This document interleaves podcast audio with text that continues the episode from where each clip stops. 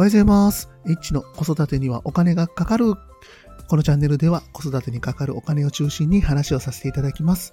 今日は8月の20日、時刻が2時53分です。今日はですね、夫婦で3000円以下、我が家のスマホ料金について話をさせていただきます。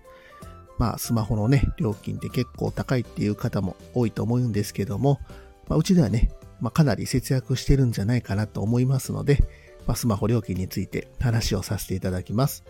夫婦で3000以下ということなので、1人当たり1500円以下というものなので、まあ、具体的にね、まずどんなプランを契約しているかという話なんですけども、契約している会社っていうのが、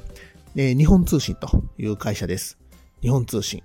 皆さん聞いたことありますでしょうか？あまり皆さん知られてない会社だと思うんですけども、まずこの会社がね、全然広告を出さない、えーあまり利益を取らないような会社になってます。まあ、そんなね、あの、会社が運営している、あの、携帯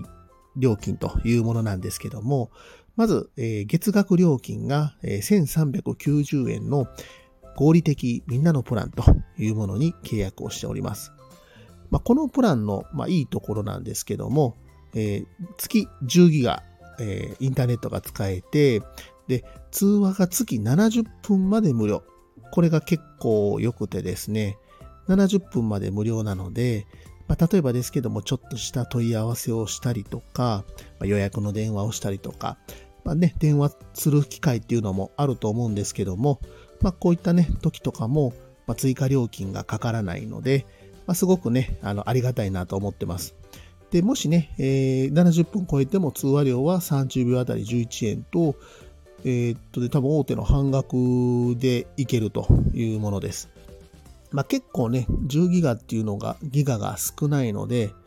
えーそういった方にはね、あの、超える方にはあまりお勧めできないんですけども、これね、20ギガだと70分の通話がついて2178円のプランもありますので、まあ、こちらも結構おすすめです。もうね、それ以上ギガを使う方は多分楽天モバイルが一番安いのかなと思います。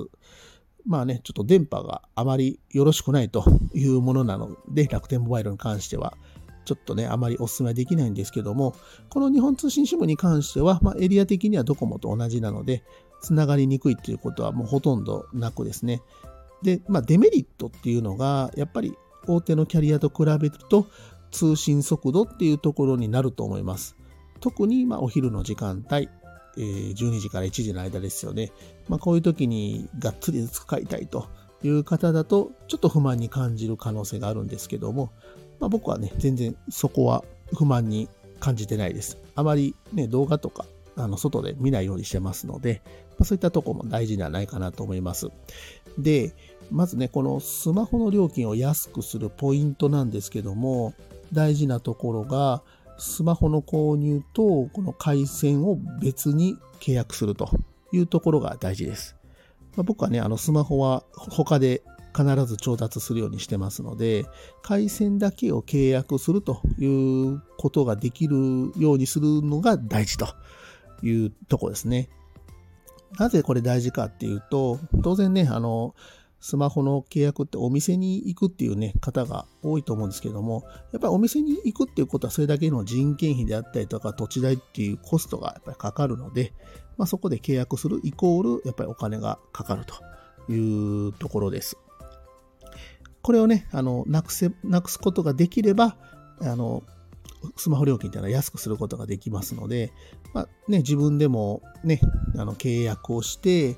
スマホにね、SIM カードっていうあのチップを入れて設定をすると。まあ、本当これだけなので、これができれば、あの、もう契約は簡単にできます。で、これを、あのね、しえーと、できるようになると、やっぱり今後ね、子供がスマホ持った時に、あの料金を抑えることができますので、まあ、例えばですけども、子供にお下がりのスマホを持たせて、えーどこかで契約をして、えー自分で設定して、こまえー子供にね、あの、スマホを持たせるということができれば、月々の費用っていうのは必ず抑えていただけるんで、まあそういったね、あの技術を持っとくというのが大事じゃないかなと思います。で、あともう一個が、やっぱりなるべく縛られないようにするというのが大事です。割とあの、携帯会社っていうのは、いろいろと、こうね、他に変えにくいように、あの、仕向けているようなものが多いので、まあそういったことをされないようにする技術が必要です。まあ、具体的にどうやって縛っているかっていうと、まずキャリアメール。まあ、あの、E メールですよね。E メールアドレスを、まあ、そのまま、ね、同じのを使っていると、やっぱり他社に変えた時に、そのメールアドレスが使えないっていうのがネックで、やっぱりやめとこうかなという方が多いと思います。で、これ対策としてはもう、あの、フリーメール使う。えー、Google の Gmail とか、Yahoo メールとか、まあ、こういうのにもうメールメールを切り替えれば、ね、携帯会社変えても全然そのメールは使えるので、まあ、そういったものに変えとくっていうのがすごく大事です。で、あと家族割ですね。まあ、これどこもあると思うんですけども、えー、家族割、家族割何が嫌かっていうと、まあ、自分だけならいいんですけども、そのね、あの家族、別の人が、えー、自分が携帯会社を変えることによって高くなるので、も、えー、申し訳ないなということでなんだか変えづらいということで、やっぱりこの家族割っていうのは縛るための一つのテクニックなのかなと思います。あとは、えー、ネット回線と同時での割引。これもやっぱり単純にネット、ネットを切り替えるのがめんどくさいから、あの、ね、携帯電話もそのままで行こうっていう意識が芽生える。で、あと支払い方法なんかで、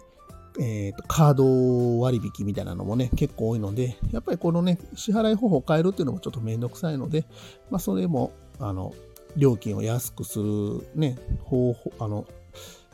例えば、携帯会社が料金を安くするのに、まあ、カードを一緒にすると安くなりますよっていうのが、まあ、こういうので出てるというものになってます。まあね、この携帯電話っていうのは、やっぱりね、大手キャリアで契約すると8000とか9000円とか、やっぱりかかりますんで、まあ、それだけでも月ね、5、6000円とかは必ず安くできます。しかもね、あの僕は結構これ、日本通信というところを使ってて満足してまして、別にね、繋がらないこともないですし、普通に使えてますんで、ね、あの、これで、ね、あの、ね、安いから何かあるっていうわけではないので、ね、それをね、あの、できれば、あの、必ずね、あの、月々の費用っていうのは抑えていただくことができますんで、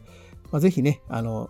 迷ったらまず、あの、行動を起こすことが大事だと思います。まあ、そのためにはですね、先ほど言ったあのメールをね、あのフリーメールにしたりとか、ま、いろいろとね、まずは調べていただいて、えー、具体的にね、こうちょっと変えていただいた方がいいんじゃないかなと思ったので、今日はこの話をさせていただきました。